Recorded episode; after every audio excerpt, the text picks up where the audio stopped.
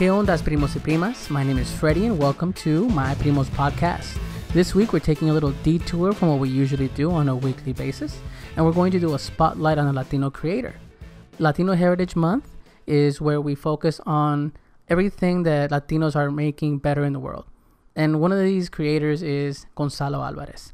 Uh, he is a creator of the Legend of Pollo Man, a folklore uh, hero, you know, comic book hero that he's creating that touches on all the traditions and uh, mysticism of, of Mexicano culture, Mesoamerican culture. Uh, th- this cat hustles, he works hard. This is what he does 24 7 to bring forth one of the best depictions of those traditions that I've seen. So I definitely want you guys to listen to this episode, this interview. He gets real raw. He talks about his struggles as a creator, growing up in an environment that doesn't really nurture, you know, artistic uh, people, but really coming out of it and wanting to do something not for himself, but for our whole culture. So really check out the interview here. I hope you guys enjoyed it as much as we had doing it with Gonzalo. I want to thank Gonzalo again for you know being uh, available, accessible. You know, so you guys need to follow Gonzalo and his work. Visit his website, legendofpolloman.com. Also, he is on Patreon, which is where you can support his work and we'll mention it throughout the show. It's patreon.com slash gonzink. That's G-O-N-Z-Z-I-N-K, where you can support Gonzalo and his work. You know, everything we support him with, every dollar we help him with, even if it's one dollar a month, help him get this project off the ground and becoming more and more flourishing than what it already is. So, uh, we'll talk about it here at the end of the show as well, but just listen to the episode. He's very, very open, honest, raw and I hope you guys enjoy the episode.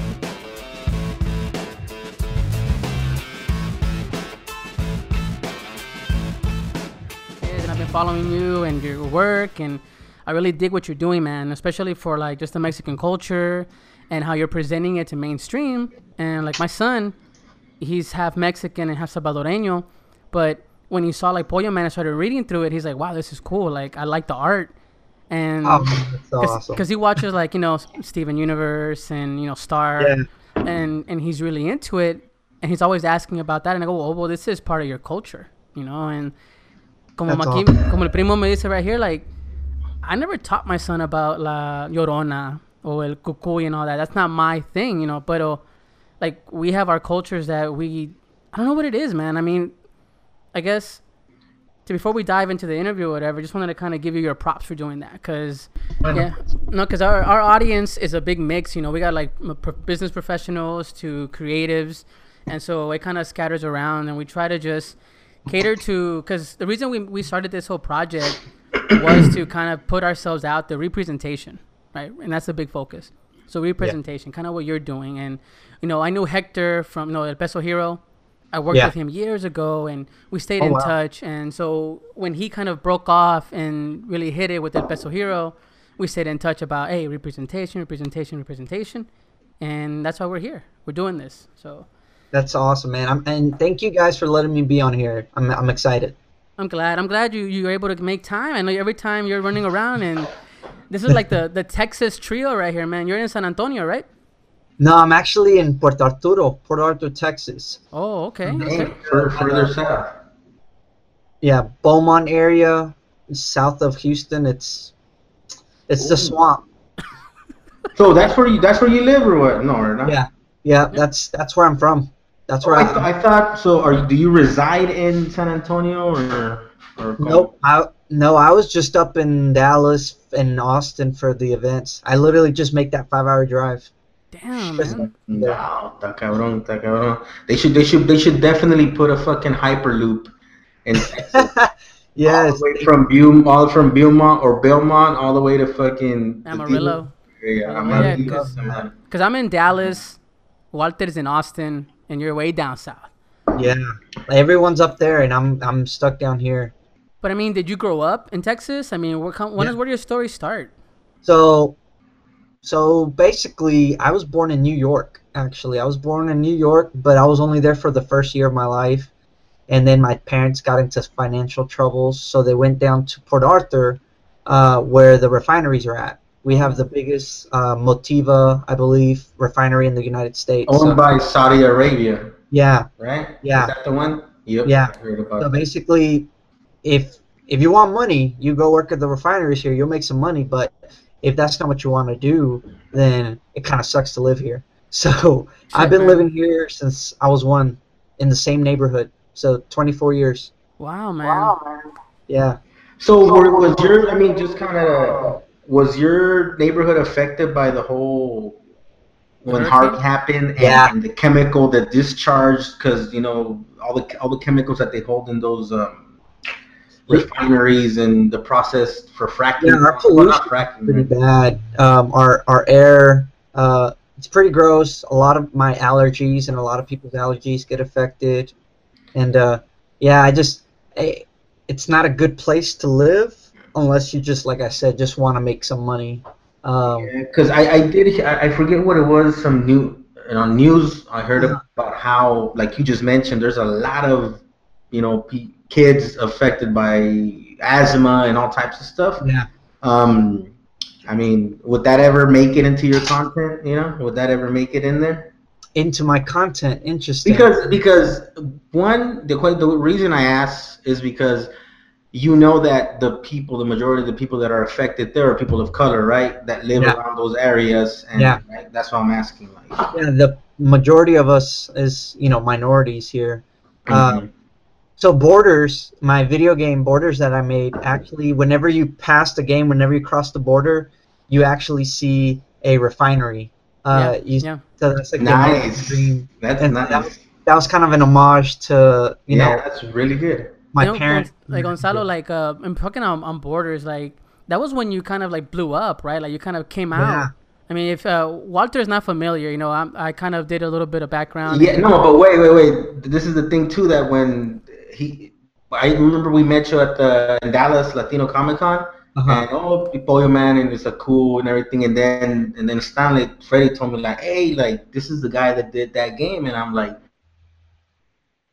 Making a game of, of people crossing the border, and it made national news. And I was like, "Oh shit!" So this is the guy, you know? It's like, damn, cool. yeah, man. I mean, I, I try to follow creatives, especially I love video games and I love creative in general. And I really dig what you were doing, like to, to take something and to give you credit for it. And probably you already heard people, but it never hurts to hear it again. Uh, that you did good work where you made something that can be even like touching on comic books or books in general, something that's usually considered a toy, but really turned it on its head to an adult matter. You know what I mean? Yes, that's I- that's exactly what I wanted to do. Like uh, and what year was this? this was 27 this was last year Yeah. everything happened last year um, basically i i mean to keep the story short basically i wanted to make a game and i didn't know how to make games and so but i had an idea of making a game where you cross the border because i had played a game called papers please and it's a game where you play as a border patrol agent Yeah. and oh. I thought it was really interesting. So I was like, what if you played a game where I you I wonder who came up with that game. Who, who came up with that It's game? popular, That one- man. that was- yeah, that one was Lucas Pope. He, he's a cool guy. Um, but basically, I um, I basically I wanted to make this game, and I wanted to show the people of my school because I come I, w- I was going to a traditional art school. They didn't teach you how to make games. They didn't teach you how to make comics. It was actually looked down upon because it was not the um, real arts. You know. Yeah. Um, the traditional arts and the Right. masters and all that. Right, which I respect, you know, traditional. I'm glad I had a traditional background because I feel like it really helped me evolve my style. But um, anyway, I wanted to prove that one, games are art, and two, I wanted to show the community because the area that I live in also has a lot of racist and and uh, I guess ignorance. And so I wanted to make something that was so easy to play that even like old racist granny next door could play it. Like that's so, so basically, yeah, I just I made it a super simple retro. You know, all you do is literally push up, down, left, or right, and I try to basically through gameplay teach someone something. Like I didn't even try to be like this game is about this and that and I want you to feel bad. It was just like play this game where you're trying to cross the border and it's fun. But then they start getting the idea like, oh shit, this is hard and like this is based on something real and so it's just Yeah. a subconscious way of It's like great getting because listen. what I respect about Borders, the game, and to kind of not dwell on it, because you know we're more than that. But why I like it is that you didn't underestimate the audience.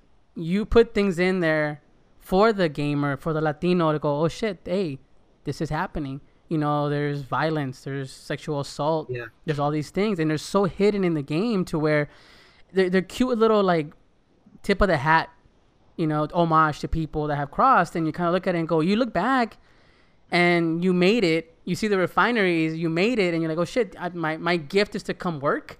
It's sad, but yet happy, and you're like, you see the the tragedy in that. And so, in a game, to be able to really paint that picture for somebody, it's impressive, man. So definitely, definitely, really good work. that, that game changed my life literally like uh I, it was on a whim that i wanted to make it and we made it it, it we made it actually in 2016 but when it blew up was in 2017 i always had this idea of like it'd be so cool if i put it in a physical space for people to come play it and then the bodies build up in just that one computer hmm so I asked my dean of my school, I was like, hey, can I get like a little scholarship to help build this cabinet?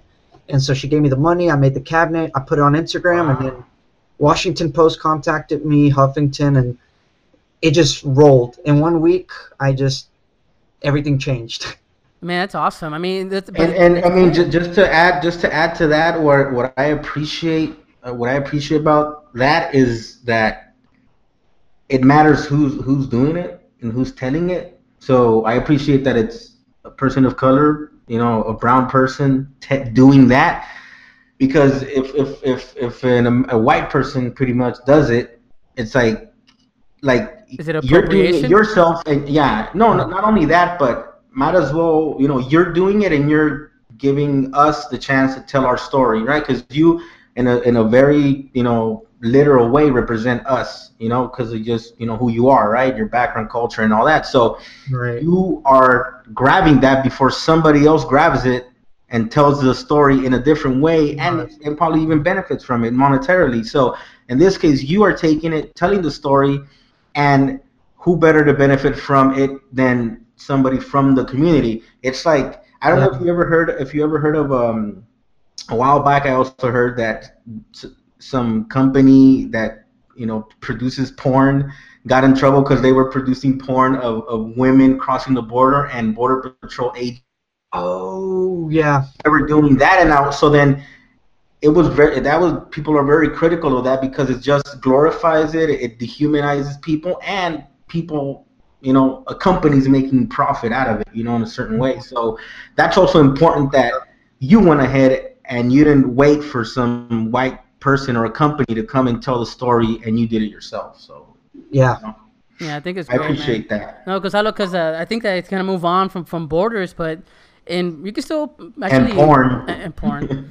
uh, por- you know, that's a that's a DLC, everybody. Yeah. Coming soon. Uh, but you can actually still play this game. I think that borders the game, right? Dot com is that what it was? Yeah. Yeah, so yeah, bordersgames.com. bordersgame.com. It's free to download, so anyone can download it. Yeah, go check it out yourself. And really, I'm telling you, as you know, me and Walter discovered as. Is it what's the term, what Walter? We're not first generation. We're technically second generation. we're second generation man second 'Cause you- you don't generation, wanna- uh, yeah you can appreciate what our parents had to go through in a sense, and especially if you're someone that can enjoy video games as an art form, not just the game itself, and see it beyond, you'll really appreciate it. So definitely, definitely check it out and just support Gonzalo and his work on that. But more than that, Gonzalo, like you grew up in Texas pretty much, and you stayed in the same neighborhood, and I mean. I, I would consider myself, and Walter will tell you, he's my, he's my primo right there. I begrudgingly would call myself a creator because I tend to go, hey, I do this for a living, but I also write on the side. You know, you growing up, was that the plan to just always create? Man, I, I, to be honest, like I didn't know what I was gonna do honestly with my life when I was growing up. Like I wanted to be a scientist, I wanted to be this. I always could draw and I liked it, but I didn't I didn't have like my parents like buying me, you know, art supplies and and art books. So it was like I was never you know thinking, "Oh, this would be my career." But in high school, I did start taking it more seriously, and so I started training and then college was really where like I just kind of set that goal like I want to be a creative, and you know, I want this to be my my lifetime work. Wow. That, that's and that's very that's a good question because just to add on to that, because I'm also I, I'm I'm always looking at it from a cultural and you know economic social background because all that matters, and mm-hmm. because that type of talent is not valued within our community. Para nada, para nada, para nada. Edwin, my brother, he ended. He went to school for you know design and that type of stuff, on, on, on the art, you know, within the art department. And you know, your your my dad at least did not find so. So I ended up studying engineering. So oh, you're gonna be engineer, good. The other, oh no, that. So what the fuck are you gonna do with that? Like, you, there's yeah. no value placed on it for. Yeah. You know, so then I I understand how difficult it might have been to one even come to do it and then to finally make the decision and probably not even have the your, your parents uh, como apoyándote, ¿verdad? Mm. Que, que, que How was it with your parents? I mean, were they like on board? Were they? They were always like, "Oh, you know, that's nice and stuff." That's cute. doctor, or you should be a lawyer. You would be a great lawyer. Um, oh, you Porque mucho hablas y mucho reniegas y mucho peleas, no te quedas callado. she was just, yeah, like now she's like, why don't you become a politician? Because I do all these panels and stuff. Uh-huh. See, siempre they were just, they they didn't really support it. They didn't like, like for example, I have a friend that I went to art school with. She's white, and her mom, since she was in sixth grade, had her, you know, Copic markers. Oh. Uh, you know all the oh I know those. like, I know those are beautiful. You know, animation videos like here's everything. You are gonna be this and you're gonna be amazing. And I'm just like Crayola. I didn't touch my Crayola right? They like, and the fake ones from 99 cent store that don't even color it's mostly wax right? from the from the little Chinese store down the street. There you yeah go. There exactly you go. Where I got all my fake Yu-Gi-Oh cards too. Ooh, the yeah. stickers that were like I had Exodia, but they were kind of like a sticker. Yeah. That's how I had. but um, so basically, yeah, it it was hard. Like, like I'm glad that I pulled through because I wanted to. My goal is basically to be an example for the community that like it doesn't even matter if you're at the bottom of the barrel. Like you could still do it. It's just it's gonna take maybe three times as much work. Yeah, I bet, man. I mean and I, I kind of mentioned that because you know I'm much older. I'm about you. How old are you? I'm 24 years old. I'm 24 years old. I'm 10 years older than you. And you look at that decade in separation. Now my son, that's eight years old, he came home one day and told me, "Hey, Dad, guess what?" And I go, "What?" I made my own comic book company. And I go, "Yeah." He goes, "What's the name wow. of your comic book company?" Oh, it's called Darkwater Comics. And I go, oh, that's cool. Uh, he goes, yeah. Aguachuca, Aguachuca, turn translate, and, Aguachuca. and he's like, he's drawing, awesome. and, and I'm all like, I'm like, hey, cool, let's make it happen. What can I do for you? Here's your pencils, here's your colors, here's everything, That's you know? And but it's kind of like what me and Walter say. If my son wants to be a juggler, fine, let's go figure out how we're gonna make that happen, you know. But our parents, kind of aforementioned, had to come here, struggle, and they're more looking out for you because hey, yeah. Gonzalo, I don't want you to have to struggle like I had to struggle. It's a cool hobby, but it's not really gonna feed you, you know. Right. Right. I think that now we're at a point where things have changed. Like you said, you want to be an example for the youth coming after you that can see, hey, you know what? We can be in that space too. Because we mentioned with uh, Hector, yeah. Hero, you know, we always talk about how he mentioned that the big guys out there in the creative world, be it comics, be it TV, be it whatever, they're looking for the next big thing to appropriate and use they see where there's a focus, a light shining on it, you know? Yeah. And why not you be on the ground floor? Everyone's setting it up and and make money off of it. Yeah, like, you make know, a living. Let's, let's let's not let's not um because the one thing that I that that we tend to do is we we put art on a pedestal, like where it has to be self-sacrificing and uh, like this holier like I don't know like no sé cómo explicarlo, pero como que you have to suffer for your art. Yeah, you have to like. Yeah. Uh, no, no, no. ¿Cómo se dice? Hay otra palabra. Like it has to be um selfless, right? It has to be selfless, and it's like, fuck no. Like if make money off of it, you know, like Yeah. do it. Don't be shy about that. Like people live off of that. Like don't Right. don't sell yourself short. You know, pretty much. Like So Gonzalo, so you know, we met at Dallas Latino Comic Con. You're all over the place. You were in California for what was it? Uh, yeah. WorldCon. WorldCon 76. WorldCon yeah. 76. You were in Austin for Mexicomic Con recently. Yeah. Mesoamericon. What's the next one? Um, right now, I don't have any actually. Um, the next one is next year in March. For I'm gonna be in California for the Latinos Expo, Oh, cool, Uh, cool. founded by Javier. But uh, other than that, I don't have any any cons planned at the moment. Right now, I'm focusing on knocking out the next chapter. So let's talk about Pollo Man. So Yes. Pollo Man is your your your I'm gonna say current, just current like your heart is on those pages, your man. baby. Your baby. Yes, it's it's- it's, it's it's, your- literally it's a it's a ten year project. So let's talk it. about Pollo Man. Uh, What was its inception for you? Was it all just kind of give us that, that love? So just tell us what Pollo Man is Yeah. and kind of start from there. Okay. Well, basically, I I got into this comic book group with my teacher, and he was like, "All right, guys, let's make a comic." And I, this was my first time making a comic. It was uh, I'd never read a comic before in my life. I didn't have them accessible. Um, and then in in 2015, I think I we did our first little comic, and our theme was video games. And I was like, what if I made a Mexican video game type comic? Because I had never seen one other than at the time I was playing this game called Guacamelee. I love Guacamole. oh, I love yeah. that game. So Uh, the second one's out. I can't wait to yeah, play it. it's out. I haven't bought it yet. I can't wait for it. So good. Yes, but basically, that game inspired me so much. It was the first time that I saw myself and my culture in this sort of, you know, in a game. You know, it was like for me, it was the first time, and so I was like, okay, we have this luchador uh, sort of game, but where's the Mexican fantasy? You know, there's Tolkien, there's Lord of the Rings, there's you know all these Mex, all these medieval fantasy and Japanese fantasy. Greek and Roman and all that. Roman, everything. Where the hell is the Mexican ones? You know? Yeah. And so basically, I just came up with this little comic. It was like eight pages, and it was like this guy in a chicken costume uh, killing El Cucuy and El Chupacabras. And it was kind of like Mega Man, where he was just like going through these different levels and stuff. It, it didn't really have a big story behind it. It was just all the stuff that I liked about video games and stuff.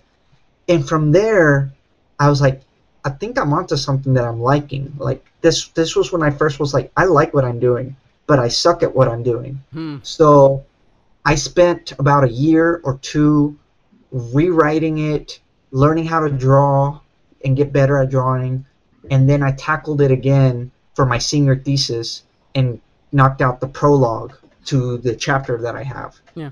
And so yeah, I guess that's where it came from. And really it's just I want to create the first Mexican fantasy universe. Like Tolkien, uh-huh. you know, has Middle Earth Tolkien and all that. universe, Lord of the Rings, all of that. But I want to create the first Mexican fantasy universe with its own geography, its own locations, its own characters, creatures, magic system, and I just want people to become a part of it. But the way I'm doing it is is through what I've learned through as a game developer is learning through play. So through p- gameplay you learn things. And so I'm creating a world where everything is based off real mythology.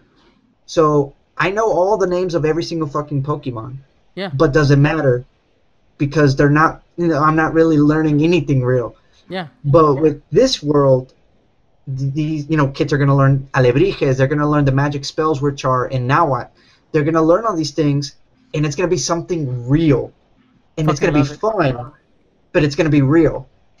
That's fucking I, I dope, like man. I like I like that part of it. I like that part of it because, for example, um, the when was it? I was actually last week um because we were gonna interview you right on Saturday. or Yeah. what was it? Yeah. So At the bail. I, I was out, uh, you know, went out to get some food and had some drinks, and and I left early, and they asked me, "Oh, what are you doing?" Oh, I'm gonna interview this guy, and started telling them, you know, a little bit of who you were, and I showed because I got the the comic on on I bought it online. From oh, let's talk about um, he launched. So was that logo you launched on yeah. Webtoons, right? Yeah, I yes. just recently launched on Webtoons. So you can just go look up on Webtoons, and you can look up Pollo Man. So you can read the first. Was it 14 pages? Yeah, first 14 pages. And you can also and just uh, Friday it'll update one page. One page. Okay, perfect. We'll put the post on our on our Facebook page as well, and of course we'll put everything out there through Instagram. You know, we can follow you there as well, and we'll we'll make sure of it. Trust me, we're all about getting you out there. But yeah, Thanks. check out his work. If you know, I physically bought the the, the copies myself when I went to uh, Dallas. Yeah, I fucked up. I didn't. go ahead, watch it. Continue your continue your story, man. I don't want to forget. Oh no, yeah. So so I told you know this group of people, and and and as soon as they saw like the vivid color in your illustration, they fucking fell in love with it. I was like, what the like fuck, this looks beautiful. What is this? What is that? And then one of them like instantly told me like, oh, this is this is Tlatoli or Tlatoyi, the breath, you know? The one yeah. they, they immediately I was like, what do you mean? Like, oh, this, this, and that. And it's like, oh, this is what it's called. And then now what? And and I remember like after the Latino Comic Con, because I have um years ago I bought the Popol Vuh, which is like the yeah. origin story, right? Origin story for the for the Mayans.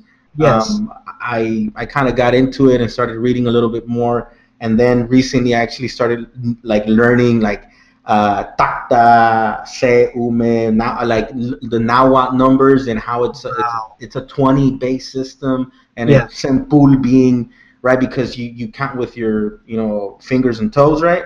Right, right. So I started looking into that and all the so then we went to the Comic Con, and then you were, you know, and I just started doing research on it and just kind of, you know, finding stuff out. And it's remarkable how like Nahuatl itself goes all the way from right when the Aztecs and then all the way to Central America. Nahuatl yeah. is spoken and different, like everything else has a different accent or, you know, is pronounced different. Like the Nahuatl in, Me- in, in Mexico is a little bit different from the Nahuatl in El Salvador from the Pipil where, where right. we're uh-huh. from. So, but it's all Nawa. It's the same, you know, root, I guess.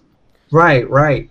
I so I just wanted to commend you on that, and and also maybe you know throughout the conversation, if you could kind of enlighten us, how the hell did you came to that and end up researching? Because that's that's Impressive. a beast to research. You yeah. know, that's a beast of, of, of uh, in terms of research to to try and accurately represent something in a story, but then at the same time, like you said, you're actually teaching people something legitimate about their own damn culture. You know, like yeah. No, yeah. Um, well, so I'll start with like my main inspiration. I would say is like Inuyasha. Ooh. So Inuyasha is an anime okay. yeah. based in feudal Japan, feudal era Japan, and the monsters he fights are yokai, which are Japanese monsters. There's different types of yokai, and so through the show, I was learning the oni, the uh, kappa, you know, all the different yokais. Yeah. And so I'm basically literally just trying to do that, but with Mexican culture. I love it. Uh, and so, so the story slowly progressed from it started as a sort of a kind of like a mestizo world. So it was more Mexican. It was kind of more Day of the Dead when I first started it. Mm-hmm but slowly, slowly, as I started researching more of the Nahuatl culture, it slowly became more rooted in the Mesoamerican culture. Yeah, because you have Dia de los Muertos coming from the Purepecha, from Michoacan originally, right? And then it kind of, because, you know, because it's important for people to know this, like, the, the Dia de los Muertos was sort of like a, a literally a compromise between the Catholic Church yeah. and the native people so that they can continue doing, in like, hey, we'll let them do this, because otherwise the native people will revolt or do something, you know, kind of like the coexistence, like the forced acceptance of, of a culture, and you know, so that's right. actually very important. Like, just wanted to throw it in there, like how, how important that is. Yeah, and and and I want people to know that there's more to Mexico than just yes. the dead, and and charros and and you know tacos and stuff. Yeah. There's the the Mesoamerican roots, and so I guess to begin, basically it started off with about this boy who went into the Mictlan and he was gonna have to kill El Diablo, el, La Lechuza, El Cucuy, La Llorona, El Ratón de los Dientes, and El Chupacabras. Because there was these like the six main legends that I kind of grew up with. Yeah. and so over time, as I started researching more, I started learning more about the Mesoamerican culture and the Mesoamerican roots. Because first, the world was going to be called Mexico. It was just going to be this fantasy world, right? But then I went to Mexico last year for a research trip. I told my, this was after the borders thing happened, so I, I went back to my dean and I was like, hey, you know, since I kind of, you know, did something good and became famous and helped, um, can this proposal work too? And so I, I was able to get some funding and fly to Mexico. And I went to the uh, Museo de Antropología. I went to Templo Mayor. I went to Yucatan, to um, Mayapan, to Chichen Itza. Los, me, los Mexica. Yeah, I went all to everything, and it was just Teotihuacan. Oh my God, that was amazing. And I went to all these places. I took as many reference photos as I could. I took my camera. I took as many pictures as I could, and I got back home, and I literally just spent. I would say I spent 99% of my time just researching Nahua culture. I started researching the mythologies, the Mictlan, and then once I found out about the Mictlan, I was like, "That's perfect. Why the hell would I make?" What is this what, place? what is the Mictlan? If you could enlighten us on that. Yeah. So El Mictlan is the underworld where your soul goes after you die, and your soul is supposed to go through eight challenges to be able to reach Mictlantecuhtli, the Oh. Lord of the Underworld. So the first challenge or the first level that's written about in the mythology is a river of dogs, and the ro- dogs can smell if you're you were an This honorable is the, person. the, the, the Cholo dogs from Coco, right? Like, Yeah. people to get Yeah, the lo, reference. uh, Xoloitzcuintli. yeah. Yeah. So basically, these dogs help you go through this river. The second level is two mountains that smash together that you have to get through. The third level is an entire mountainous area made of obsidian knives. So you can already see how it sounds like a video game. It does. It's- It's perfect. Yeah. It sounds like a fantasy world. And so I was like, these eight levels are perfect. And so basically, I used those that the underworld of the Mictlan. So my world is set in the Mictlan.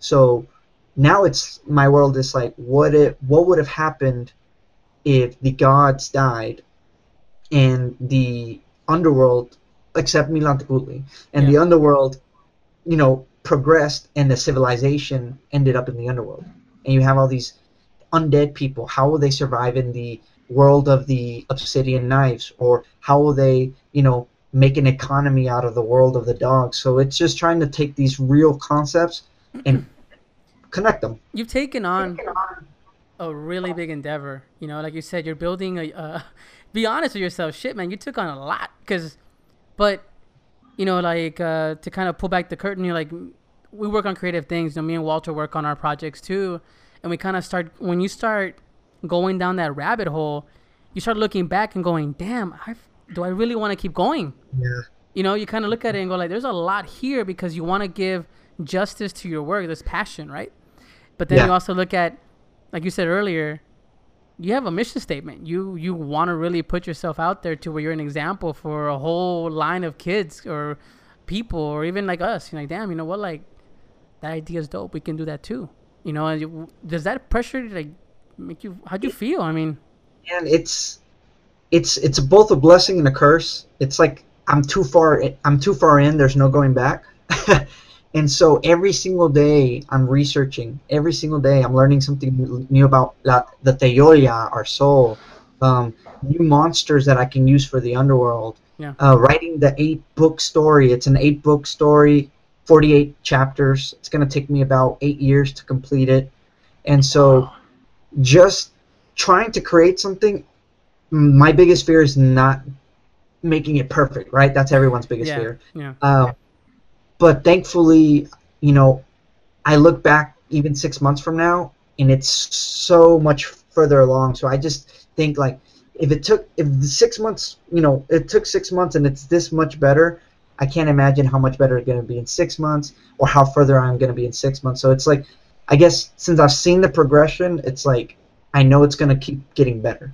That's good so man. Like qu- question regarding like you were saying because you're pretty much because like me and Stanley we've been like like brainstorming like this character like stuff you know stuff on the side that we're working on. And I started doing my own research that's why I kind of know a little bit about like what I'm talking to you right now in terms of our history and, and, and like in El Salvador you have the pipil, the lenca, the mi, the mexica, the chica, no sé qué, and uh-huh. they're all like this nahual, and and you go down a rabbit hole where it's like you start learning about yourself and it's like what the hell? Like god damn it like some people are fucked up right you know like all these matanzas and, and all the, the chicken pox and the that's just the like the story that's told here is like you know Thanksgiving and then the chicken pox on the on las cobijas con chicken pox. No, there's like shit is way more cruel. Yeah. that right. And again, it's not to glorify the Aztec or the Mayan culture in terms of like you know because they had their own flaws, you know, like they did.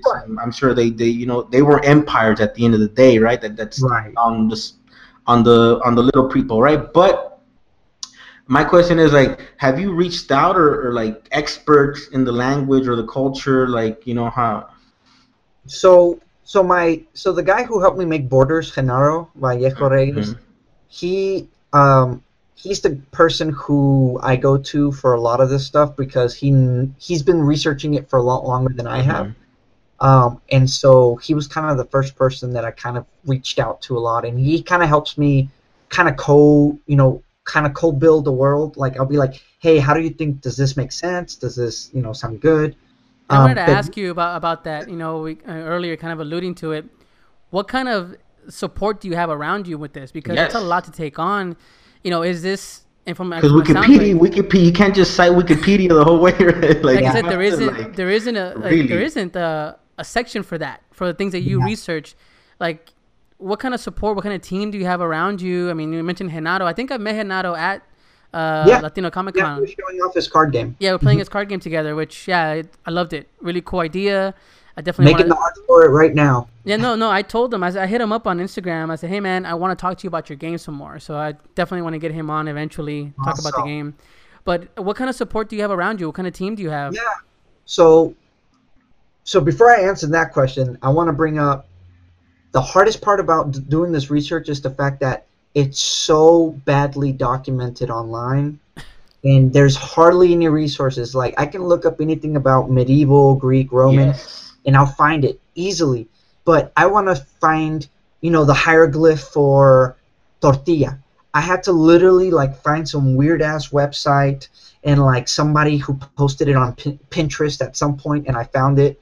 Wow. Like I have to like I found just recently some guy on Facebook who like did hieroglyphs for a lot of different things that like aren't some of the main ones and I was like I I literally copied and pasted all of those to archive them because Finding mm-hmm. those things are the hardest thing.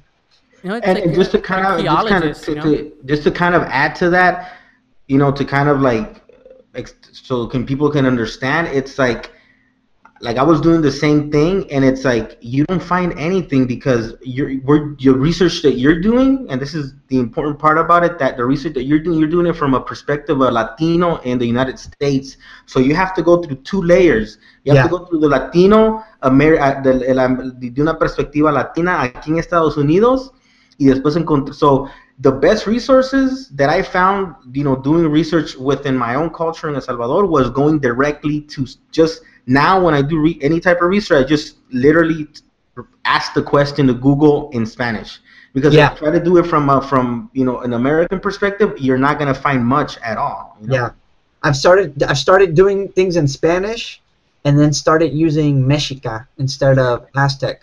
Um, it, it, pops up more, right? More, more, more. Yeah. So, so yeah, it that that's the hardest thing. Yeah. Um, but now for the support system. So my fiance, I would say, is my greatest support system because she's literally the reason I was able to make chapter one because she's been working her internship, paying the bills, while I'm working full time, making Pollo Man and doing everything. But Genaro, he helps me a lot with like, uh, you know, chatting about like the lore, the story. You know, does the world my magic, building. The world building, yeah, because there's just so many things, you know. Um, and then I have an editor now. Um, this guy named John Atkins, who's really cool. Um, he's been editing my scripts, so he's um, he helps out tremendously. Without him, uh, the story would sound like shit.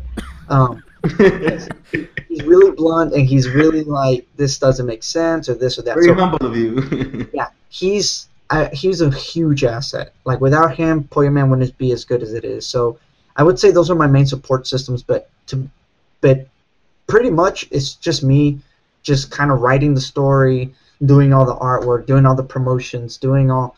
It's it's like wearing fifty hats.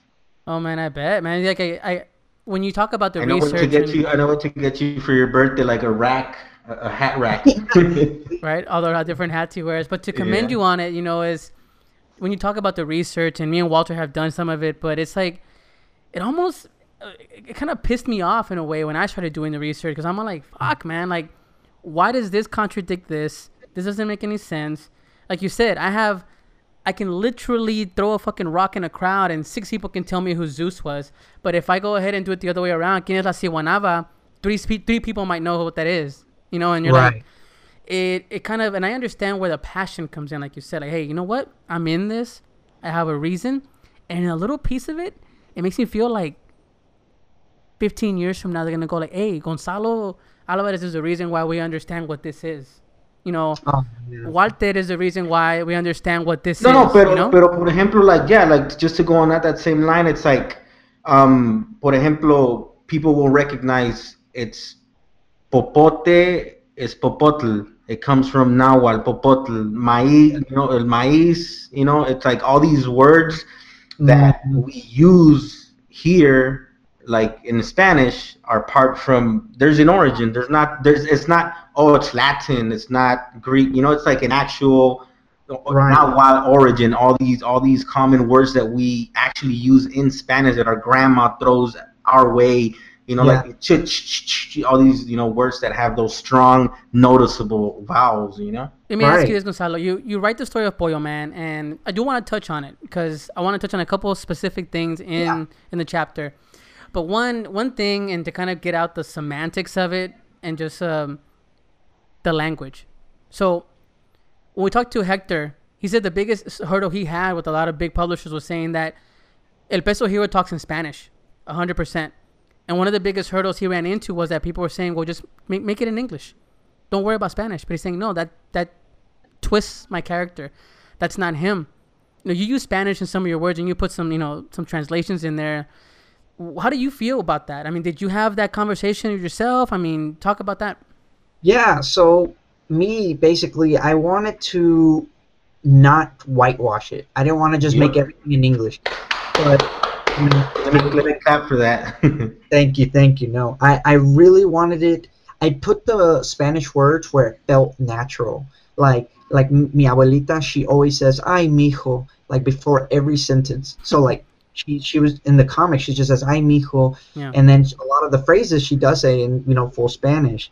Um, so I just kind of used where it felt natural to leave the Spanish, because I did have people say like, why don't you just make it all English and then make the Spanish one all Spanish?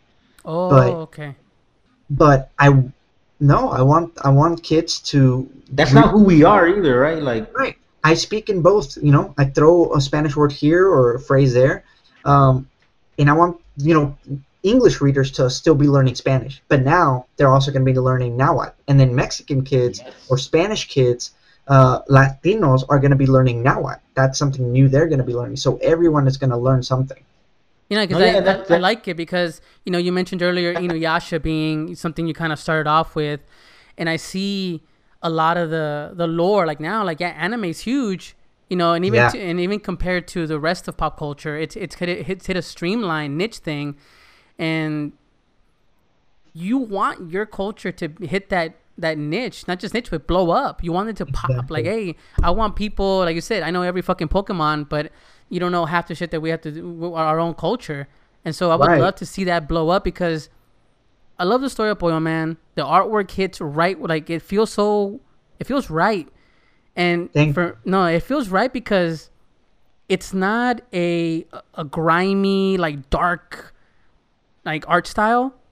It's welcoming even for an adult to look at that, and I say, hey, that looks very like I, I kind of uh I attributed. I almost felt like Samurai Jack. A lot of the artwork, like it has a Samurai Jack kind of look to it, and that threw me back to my childhood you know and i like that it brought me in but it's inviting to newer kids my kid's eight years old so he's that demographic that like I'm starting to learn about comics, and he loved the Right. artwork, and he fell right into it because it was welcoming. It wasn't like, oh, that that muscly guy right there, and it kind of turns me off. I mean, what was your idea Oh. Yeah. behind the art? I hate muscle guys. Um, I- I'll be the first to say I didn't grow up.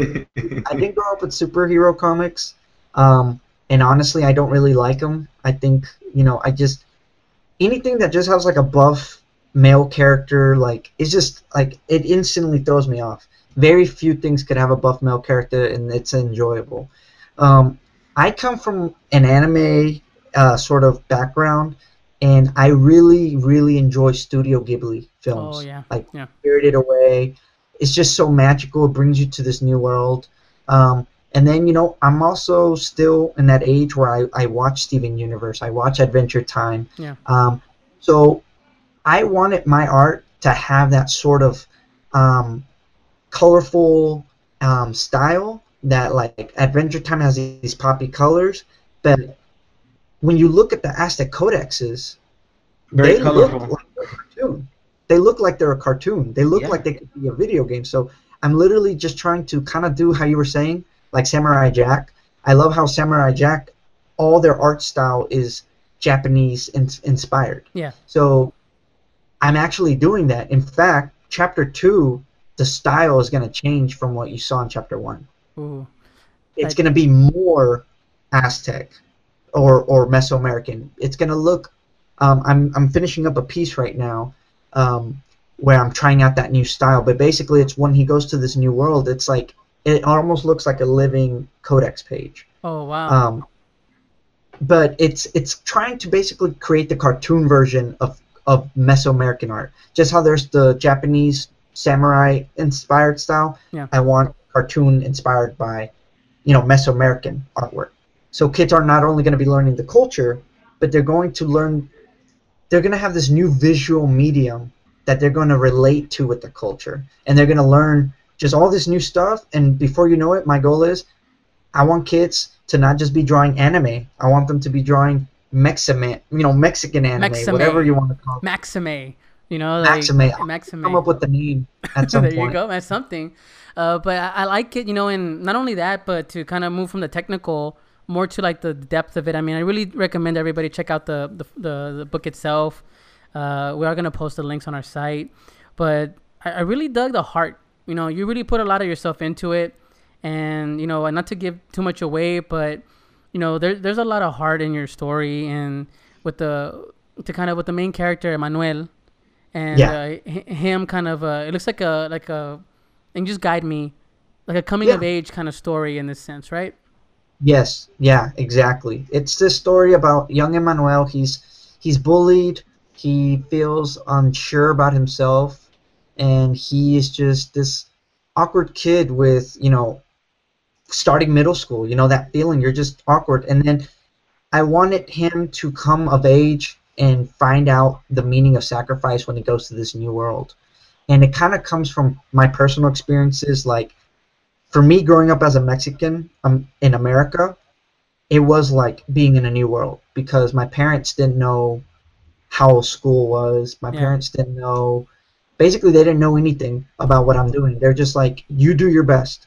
And so I want Emmanuel to be taking. He's going to be going to the Mesoamerican culture, and to him, it's going to be this new world.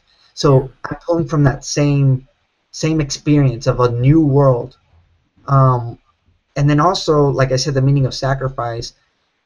That's been something from the very beginning of since I was born. All I've ever remembered my parents talking about is sacrifice, sacrifice. I sacrificed so much for you, and I've had to sacrifice so much to be here, Yeah. um, doing what I'm doing. So I want to kind of have those same things with him. No, I mean, I I like Emmanuel so far. You can see that he is holding on to his childhood with both hands. You know, Yes, literally. Yeah, literally. and uh, you'll, you'll, as you read the book, you'll know, you know, there's, there's, there's something there, a connection with his childhood that he's literally holding on to a physical object that has a connection not only to his childhood but to his family. And as a as a, as a young kid, you can connect to that because what's your most prized possession but a gift from somebody that loves you, you know, and that really ties into this. And I think that I like where the story's going, and I really want to. I'm very. I'm tiptoeing around the content just because I want to. I want people to read it. I want people to read it and really take it for themselves for what it is. But you know, I I think that moving forward here, you know, you as a, as a, creator, you said you have this this plan, this this uh, big landscape in front of you that you, you see a whole future ahead of you uh, with with Pollo Man and what it's it's becoming. And so far, I mean, what roadblocks have you hit? You know, in this process. I mean, is this? You said you work on this full time. Is that right, or do you have other work, yeah. or, or, how does this this, this impact this, you? I do this 100% full time. I don't have a job, um, so I'm a bum. no, no, this is a job, just not the conventional type. You know, like yeah. it's. Yeah, to me, honestly, this is this is full time work. I, I and I spend full time work, even though it's unpaid most of the time. Um, it's it's a full time job doing all the different things that I'm doing for it, and uh, with the roadblocks that I've hit, you mean like negative roadblocks? Yeah. Roadblocks uh, neg- negativity because there's always a flip to it, right? Because we can look at it and praise it for what we see it is because we see when we're talking to you, right? We're talking to right. you. The accessibility here is like, hey, listen, I grew up this way. We understand why it's important to rise up, but with that, what has been the opposite impact? Because there's always an opposite. That is true. Yeah. Well, roadblocks, I would say one is, you know, financially, I come from a poor family. Um, you know, we're we're below the you know poverty line, and so money has always been an issue, especially with my parents being worried about me not having money. So me taking that leap to be like, mom, I just graduated. Give me one year to prove to you that this is going to work. So I have given myself until April, whenever my fiance finishes her internship, to find a way to be able to make this financially possible because I don't want to have to work, you know, part time at something else because this is a full time job. It took me 400 hours to complete chapter one, working full time between May and June 15th, working every day, 10 hours a day. I don't hang out with friends. You know, I, I miss my friends. Um, I don't take on leisure activities. I don't get to go out for a drink. I don't get to go be like, you know what, I'm gonna go out and have me a, a beer and some pizza. Like, I don't splurge. I don't.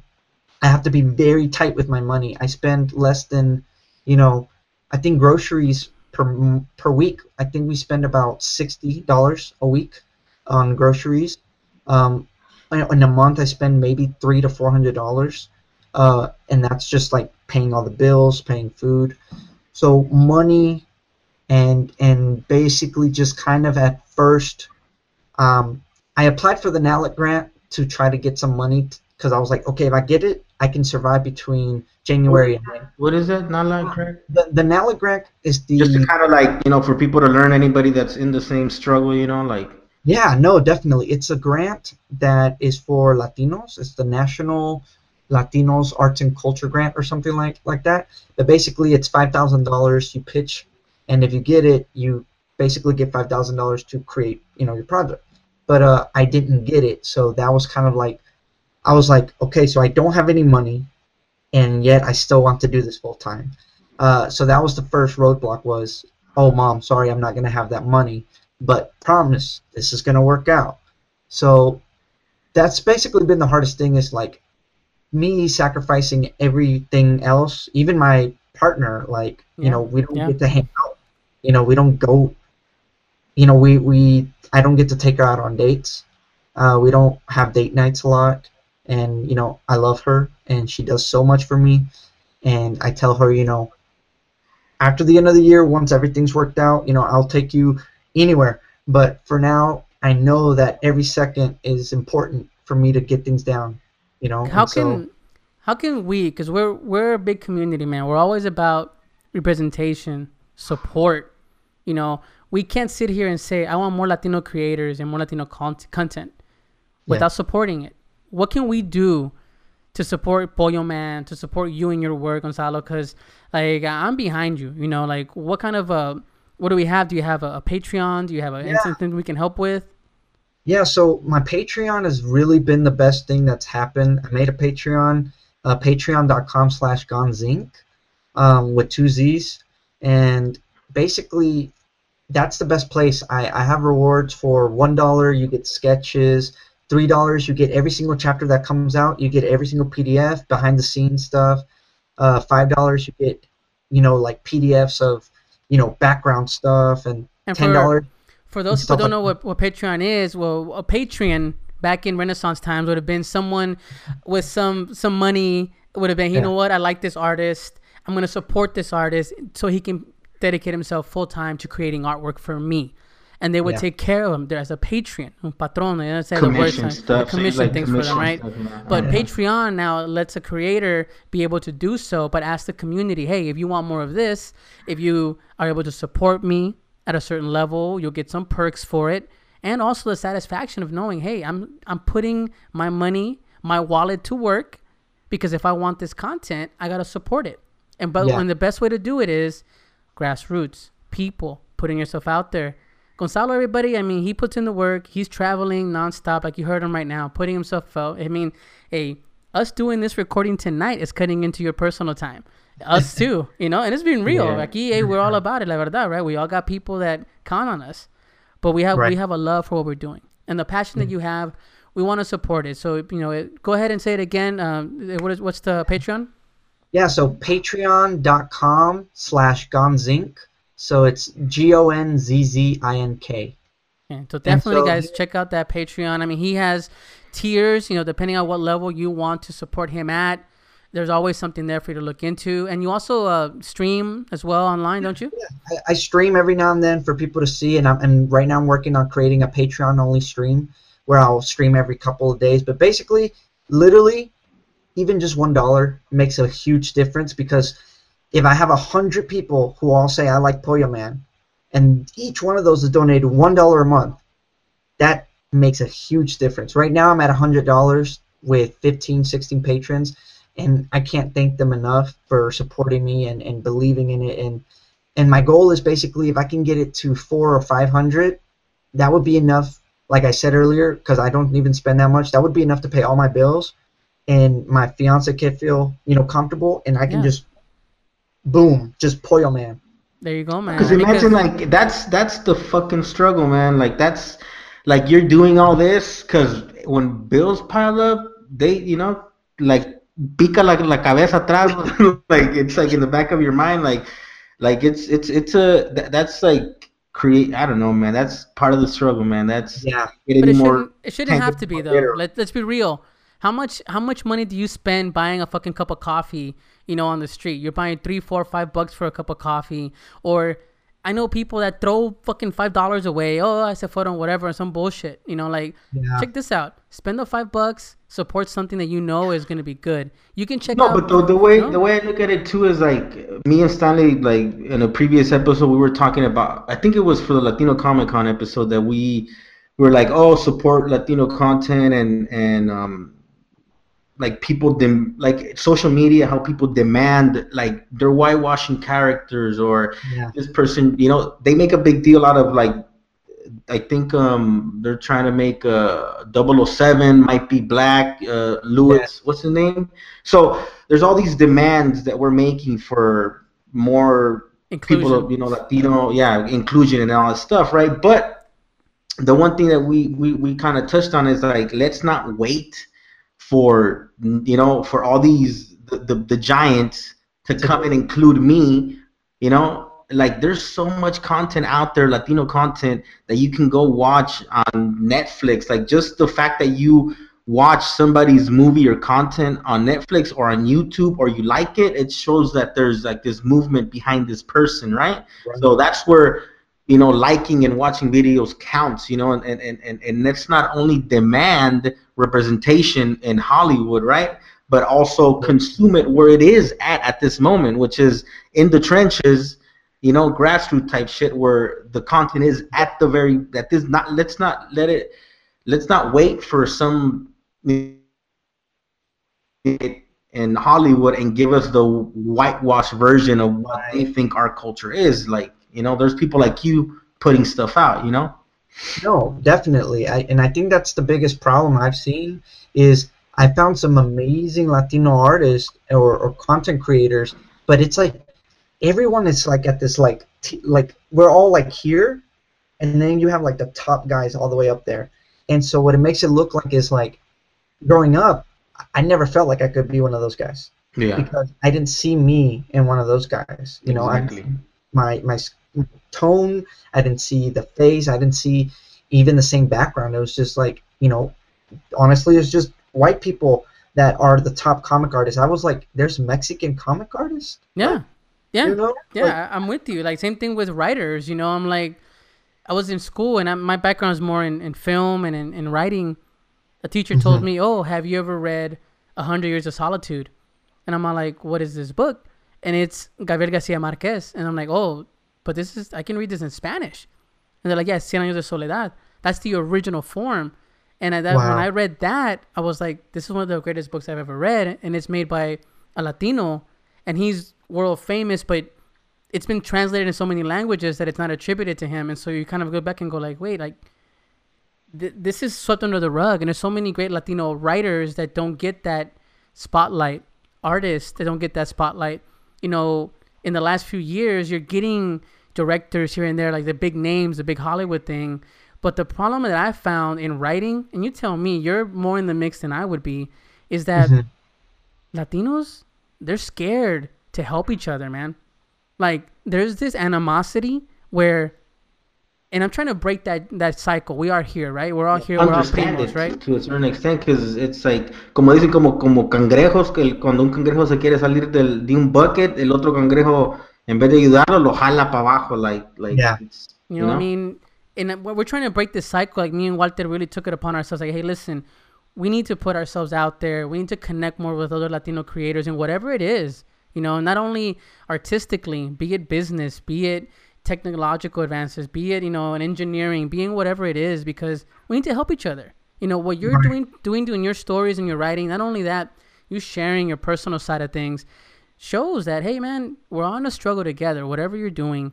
And i really want to ask that because it's a reality right? What have you It felt? have you felt that the community has is it the fact that the older guard is just not letting you up there and has the younger ones pushing you up? Like where do you see that happening with the latino creators? Well, I will say so. After going to Worldcon '76, so I was a part of the Mexicanx uh, initiative, and I got to be there with 49, or well, it was supposed to be 49. They did not all show up, but basically, we all became a family, and it's it really feels amazing now because I feel like I'm connected with these artists I didn't even know existed, and so I feel like now it's becoming more like we're all helping each other, like uh, eh, um man, I totally can't remember his name at the moment, but he, the Border Town, that became a really big thing just now that it just came out, and he's been really just pushing it out there. what is this border town what is this Border Town? It's a it's a comic that just came out by Okay. Vertigo Comics, I believe, and it's like really good, okay. and I, I check it out. Um, but basically, honestly, I, I felt I've only felt support honestly since I started coming out to Dallas and and um, and all these places like here where I live in Beaumont. No one wants to buy my shit. I mean, I have friends who buy my stuff and support me, but you know, people say, "Oh, I'll support you." They don't really put the money, that you know, what you know, what where their words are. In San Antonio or Dallas and and all these places, I guess where maybe there's just a better economy, but people Yeah. are like excited and they like i'm I- telling you like on here. And up there, I feel like I'm running out of stuff.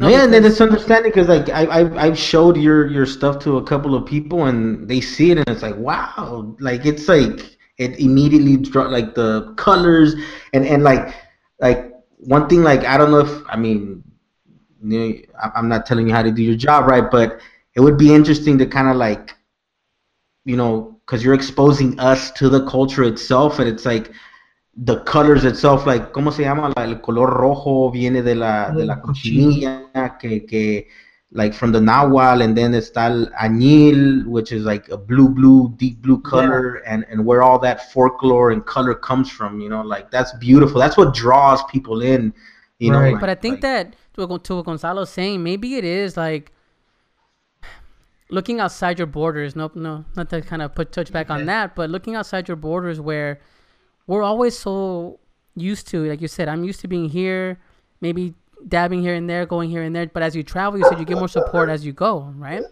And the more and more you expose it, not only with us here online and put it out there, I feel that the people that are looking for the content will find the content.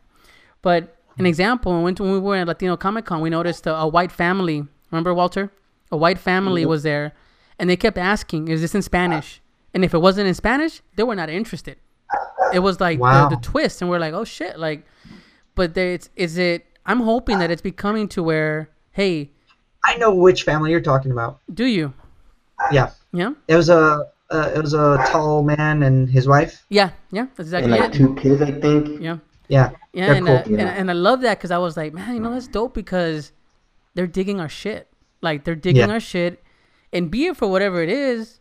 I don't care if it's mainstream. I want it to be mainstream. Like you know, there's just that that belief of like, oh man, if it's not underground, I'm not reading it. Or yeah, and you're selling out or whatever, right? Yeah, and that, that's the other thing is, to me, there's three levels. There's the avant-garde. I'm gonna do this for the sake of art, and I don't care if I'm living under a bridge. And then there's the mainstream sellout where I feel it's just like, you know, just I mean, a lot of it is just like formulate it just so people can buy it. Like, for example, all the big superhero movies coming yeah. out, like a lot of them are just formulaic. And then to me, I feel like I fall in the middle. I care about the art, but I'm I'm I am also being strategic and smart about how I'm producing it. So I'm not trying to be a sellout or go mainstream, but I'm trying to make something accessible and you know something accessible and the only way that's going to happen is that it is sort of falls along in the mainstream it needs you know? to pop. Well, the thing is, the thing is, don't don't sell yourself short in terms of accessibility either, because yeah. this is my opinion. Um, right? There's content, you know, like you were saying, like all the heroes are white, blue-eyed, and whatever, yeah. right? Like, so, but then if you want Latino representation, you can go to Mexico and find really good comic books. You can go to Mexico and find, you know, you can go outside yeah. the United States to Latinoamérica y encontrar Cien Años de Soledad, like Neruda and like there's artists somewhere else. Yeah. Okay, like you can go find them, right? So you just have to look for them, right? Pero la cosa es que at least us, like for example, the three of us and everybody else that falls within this group, we're in the particular situation where we live in both cultures, you know. El, ¿Cómo es? El, el, el, el, el, inglés no lo sé y el, y el español se me está olvidando. So it's like we're stuck in the middle, right? So, so um, like you're doing it from a particular standpoint where it's like nobody, like somebody that's born in Mexico or in El Salvador y creció toda su vida allá, or like directores que vienen de México, que uh -huh. ahorita están ganando bastante, ¿verdad? ¿Cómo se llama este? That director that's winning a lot of yeah there's like all the all these actors and directors that are coming from mexico or other latin american countries and they're making it big here right oh, yeah and and they're they're and i applaud that because they're a much more better representation of who i am right than a lot of you know mainstream hollywood um you know heroes and characters and directors. Right. But at the same time, they fail. They, they don't fall within the niche that I'm in. You know, they're not. They didn't grow up in this dual, in this duality of a culture and language and existence yeah. that we did. They they grew up in a more homogenous society back in Mexico, Salvador, lo que sea. And we're no, we're right here in the middle. You know, so then even if even at their best attempt, they still can't catch the essence that a person like you might be able to and the fact that you are not trying to cater to anybody the fact is you're spanglish pretty much that's what you talk yeah. right you're, yeah. You're, you you write your comic book in english y tu abuela o tu mamá te está mandando la chingada en español so you know you're gonna you know so so it's organic you know so don't sell yourself short in terms like oh I'm, no it's it's who we are you know to to to a very much far extent. Yeah, but I, I see where Gonzalo's coming from too, and please correct me if I'm wrong. It's like, hey man, I can I have I have this love for what I'm doing, and I have a mission, and that lets him get up every morning and do what he's doing. Yeah. At the same time, the man's got to fucking eat. You know, exactly. Got, hey, let's be real. Like me and you doing this show, we still got it ain't fucking for free. Yeah. You know, like we, right. we you know, like it costs money to make this happen. And we these mics it. aren't cheap, and they're the cheap, and they're the cheap. they're the cheap ones, you know. But yeah I think that to kind of touch on it is like you're you're you're doing a service. Yeah. Please take it for what it is. You're doing a service, man. You know, if Thank nobody you. else tells you that, and I hope that you going to these conventions and having the good positive interaction with the with the kids and even adults helps you know that you're doing something good. I really hope Yeah. you know that, man. It really does. Like like um, whenever I was at the Mex American, there was this little kid, and he was just like, "Oh, is it is he kind of like an underdog?" And I was like, "Yeah." And he was like, "He's gonna go to Mexico. He's from Mexico." And he was like excited, and I was like, "Yeah." And he was like, "That's cool." and he was just so excited, and it just like I was like, "That's what I want. I want kids to be like, you know, oh my God, I see myself in this fantasy world." you know, I see it. I see fantasy stuff all the time, but now I see me in it. Yeah. That's what I want. no, man. I and- think that you're doing it. And to touch on the point that you guys were just talking about, um, shit, I just blanked. Um, the so Pollo Man, my initial thought was self-publishing, do everything self-publishing. But what we were just talking about, if I do self-publishing the underground route, the only people who are going to see it is people looking for that. Yeah. I want to get to the kids. And the hmm. only way I'm going to get to the kids is I have to be able to make it accessible. So that's why I've had to move towards trying to pitch to publishers. Yeah. And and I need the big man to tell me, okay, I'm gonna give you the money to do this. Yeah. I, I, can't say anything yet, but I have a really good opportunity that hopefully might work out. And so if it does, that'll be great. Yeah. Um, and it'll help me get to those kids because that's what I want. I want, you know, I want there to be Pollo Man toys and and Pollo Man video games and comics and cartoons and I want it to be everywhere just like Pokemon, except now we're learning something, and it's about, you know, a culture that is so undocumented and so out of the mainstream that now everyone is going to be like, oh, that's Donatillo. if anyone knows who Zeus is, everyone's going to know who Donatillo is within the next 15 years. That's what I want. Hey, man. no, that's and, and just to kind of like, applaud you, um, man. no, that's good. And then like, I'm a, I'm gonna go ask because here in Austin they just opened up recently, like about I don't know if it was a couple of months ago, or a year. They opened up like the new library down in cent- like down in downtown Austin. Okay, cool. And and I went out there and I was checking it out and I spent you know I was going there for a few days. And all of a sudden I, I, I walked across and came across like the comic book section. And we had we had just interviewed or no we, we had just Stanley had just interviewed uh, Hector right? Yeah. I think and then I was like oh let me go check let me go find his comic book. And this comic book you have like aisles and aisles of comic book right so I go and check and it's not there. Like El Peso Hero is not there. So I go online and I request it and they sent me back uh, uh or, hey by the way we will have we will have and I'm gonna go make sure it is. El And, Peso told Hero. in- and yeah, they told me in October they would have El Peso Hero at the library. So then now I'm gonna go and request El Pollo Man at my local library. So, anyways, point being is like everybody out there listening, go to your library and request it, and you can you can make um you can make suggestions to your local library and tell them, hey, can I request blah blah blah. And I remember I did it, and it asked me um, what libraries I tend to visit, and I put the local central library here in the the new central library, and then I have another library. that's like down the street from where I live, so I requested it there. So I'm gonna go to online, and it's easy. You go online and you can request it, and they'll consider it. And then once I guess they make a decision or something, they'll kind of like let you know, hey, you know, and so it's it's cool, you know. People should do it, you know. It's, That's it's Definitely. Awesome. I didn't know about yeah. Yeah, man, put yourself out there, and you know, we. I want to just definitely thank you, man. I mean, you you you shared a lot with us that I hope you know didn't didn't take too much of your time, but No, man. I I said I, I'm all about knowing the artist and know that every work you put out there has a piece of you in it. It has intent, and you explaining your intent to our listeners here, and you know we'll share this as much as we can, is really gonna put that light on this and what it is. You know, we have so many people that are willing to stand up for things and really pressure for for you know inclusion. Here it is. Here it is, everybody. You got it right here and now. You know, a superhero that's that's we wanted to be hit mainstream, that respects culture, that has roots that can spread out. You know, and so just Gonzalo, I want to just give you a moment, man. If you want to address the audience here in any way, just to kind of in general, your your punto final on everything here with what your work is and what you're doing, and just feel free.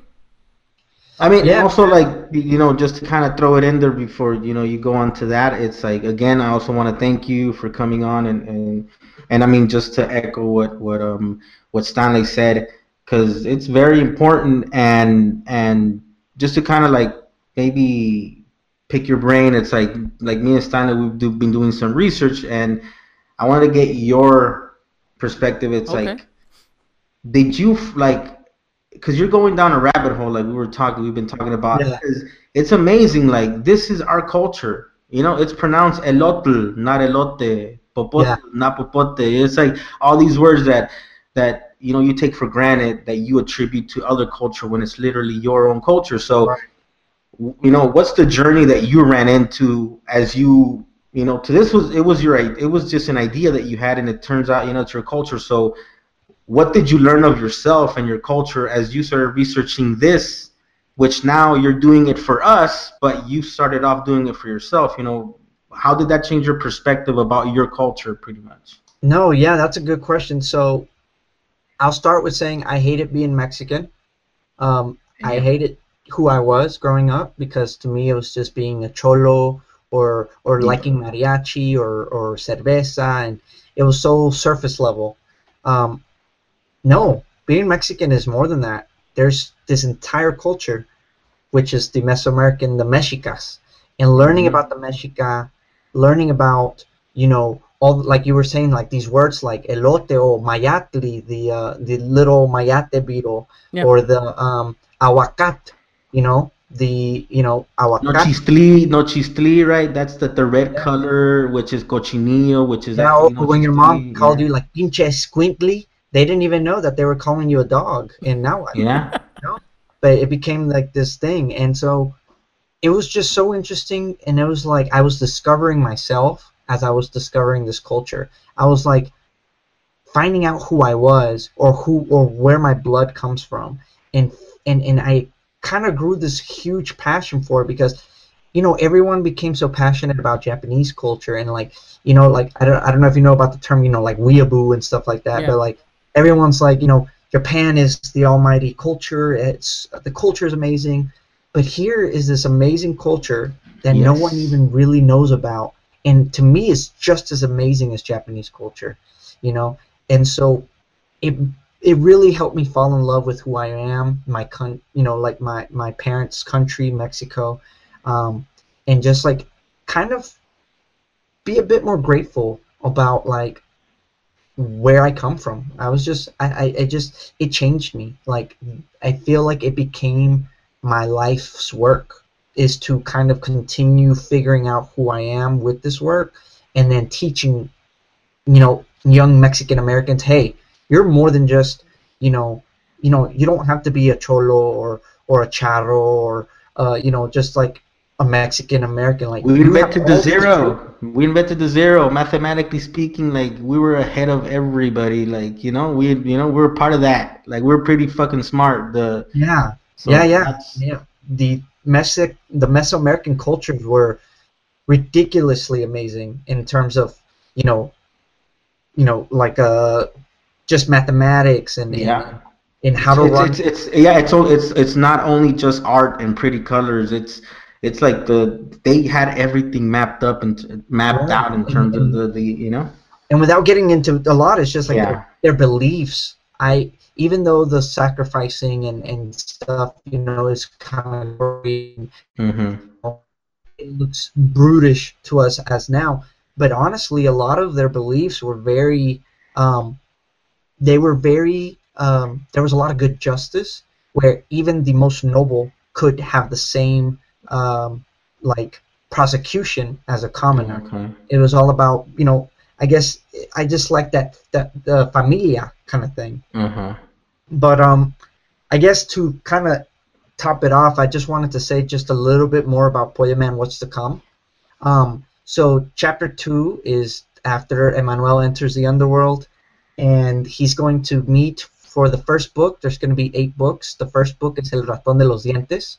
Um, each book is six chapters, so I'm working on the first book right now. And basically, he's going to meet La Cucaracha, which is his priest mage who's going to help him learn about his culture. Which, by the way, I showed the cucaracha to uh, my sister-in-law. She's an artist. She immediately fell in love with it. She's like, "He's the cutest thing. I will buy a plushie today." Like, Oh my god! she's like, "I will buy a like, I will buy a plushie, and I love his mango Hey, can, candy." can I com- can, can I commission can I commission so- like if can I commission a drawing of me and, and Stanley like Freddie to yes, I can. I'll do it in the Pollo Man style. There we go, Yeah. man. yeah there for we go. sure I would I would I'll No, I'll, but- I'll, I'll send you a picture of us Dude, actually I have would a picture when we were little I'll send you a picture of it That'd be funny. I would love to do that, man. Um, but yeah, La Cucaracha and then Xochi, she's a flower warrior, and her her her arma is actually an atlatl, which is a spear throwing device that was very popular during the Mesoamerican days. So I just wanted to give them all something unique. You know, I didn't want to give her. She started off with a bow, but the atlatl is just more unique and more for the Mesoamerican culture. And Yeah. basically, it's just gonna be the rest of the series. These three kiddos growing up. By the end of the series, they're all gonna be four years older. Wow. And so, Avatar: The Last Airbender is a very big inspiration for mine. oh and I yeah love the a, character development throughout the entire series. mhm. Expect the same for these characters. They're going to grow, they're going to love, they're going to hurt, they're going to lose, but it's all going to be just this journey through the Mictlan, um, defeating you know the legends, and then without spoiling anything, maybe there's some gods involved, you know, et cetera, Yeah. et cetera. But um, thank you so much, guys, for having me on here. If I just that's that's all I want to do is just for the next 10 years, you know, how Pendleton Ward for eight years worked on Adventure Time, or the Star Wars dude just continue to make Star Wars or whatever. I just want to make everything Pollo Man. Uh, if I could do it until I die, that'd be fine. Um, but if you guys want to support it, like he, like you guys said earlier, Patreon is the best place to support me because it's monthly, and you don't even have to remember. You just literally every month it'll drop a dollar or two or three or however much you decide, um, and that goes a long way to helping me. And you know, if you just want to continue seeing more Pollo Man, legendofpolloman.com is the best place to see it all. And follow me on Twitter, Instagram at Gonzzink. Um, I'm always available. I love talking to fans. I love talking to anyone who likes Pollo Man because it, it's really about everyone else. Like as much as it is, you know, art is a fulfillment to oneself. For me, seeing someone relate to it almost makes me want to cry. you know, seeing someone like light up, seeing you know just anything that they relate to, that's what I do it for. So if you guys want to continue helping, you know, this is a great way. No, definitely, Gonzalo. I, I definitely tell you guys to please check out his Patreon. We'll post a, a link on our, our Facebook, Insta. We'll put it out there. Definitely want to support uh, your Patreon and your work. Uh, again, just uh, thank you for just making the time. Uh, hope we can catch up again. You know, give us updates as you go through this. You know, we're we're all primos. You know, we're all helping each Yeah. other out. We're and friends just- now. We're friends, man. We're friends. We're primos. We're we're like family. We gotta help push each other up. You know. no and if you're ever you're ever in Austin I'm, I'm actually fixing up this room our studio. Man, if you're ever, yeah, if you're if you're ever in Austin, if you want to crash in Austin, you have my house. Honestly, like, like como es cuando se trata de raza, we help each other out, you know, however you can. So if you you're ever in. Austin and you want to crash, I have an extra room whenever you need it, man. Like, la neta, I, I admire your work because, como quien dice, de la, there's a there's a there's a hunger for it, and there's gonna be much, much, much more because, you know, people are becoming more woke Yeah. nowadays, right? Like, So like literally, I'm gonna tell you something. Like memes, man, people are learning shit from memes, or I mean, me- memes, right? Yeah, I mean. People Yeah. are learning shit from memes. It's like, like Thanksgiving comes around, people immediately start sm- talking smack. No, it's not. Like you know, the they came. So it kind of like people are starting to awaken, you know, and then people start, you know, all of a sudden, you know, you learn something, and it's like, boom, boom, boom, and then all these millennials are having kids, and then all these millennials, like, if I have a kid, if I ever get, you know, when I get to that point, I'm like, hey, it's not gonna just be about, you know, I'm gonna want to curate the content and give him something that he's more relatable, that he can see himself represented. And so, believe me, like the the hunger for this type of art and material and knowledge, it's just gonna keep expanding, man. Like la neta. So, Dude, Thanks, and, I and I'm excited. You're, There's a you're, you're gonna revolution. kill it. A revolution, Yeah. man. yeah. Let's take it. We're always about making noise. Gonzalo, thank you again. And guys, just uh, keep your eyes open. Follow him on Insta, Twitter, patreon.com slash Gozink. Yeah, Gonzzink, G O N Z Z I N K. And I just want to make one last note. Twitter, I, I forgot to say, for the rest of Latino Heritage Month, uh, Pollo Man is half off the PDF and the book. Uh, because, like I said, I just wanted to get out there. So on the Twitter page, there's the links to the PDF and the book. There we go. Oh, also, also, I forgot. Like we got, we jumped into this conversation like right off the bat, and and and like I, I just got into it, but we forgot to mention that yes, it's Latino Heritage Month, right? Latino Heritage Month, right? Um, felicidades, Bart. Su- Fue um, la independencia de México el 16 y el 15 de septiembre también la independencia de El Salvador Yes. otros y, y varios otros países centroamericanos. So felicidades a todos, ¿verdad? For their Independence Day of the del yugo. The but anyways, I just wanted to put that out there. And again, I forg before the interview, I was supposed to say that was one of the reasons we had wanted to have you on as well to you know kind of commemorate the whole Latino Heritage Month as well. You know. Well, I'm so I'm so happy that you guys made me a part of it. Well, guys, that's the episode there. I really hope you enjoyed the interview. Uh, I loved it. Gonzalo, thanks again for sharing, you know, just yourself. You put your heart out there on those pages. You put yourself out in the open, and we definitely want to embrace you as a primo here. And just uh, go check out his work, legendofpolloman.com. Follow him on Instagram and Twitter at gonzzink. That's G O N Z Z I N K. And don't forget Patreon. That's where we can help him keep this dream moving along. Patreon.com slash G O N Z Z I N K. Patreon.com slash gonzzink. So look it up, Google it. There'll be a link on our Facebook page and our Instagram where you can go ahead and support Gonzalo and help Pollo Man move forward. Apoyemos a Pollo Man.